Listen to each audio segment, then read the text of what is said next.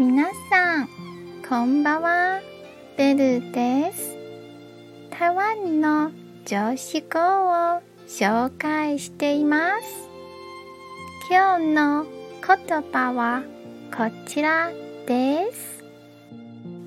責任を尽くす人生こそ安定したものになります。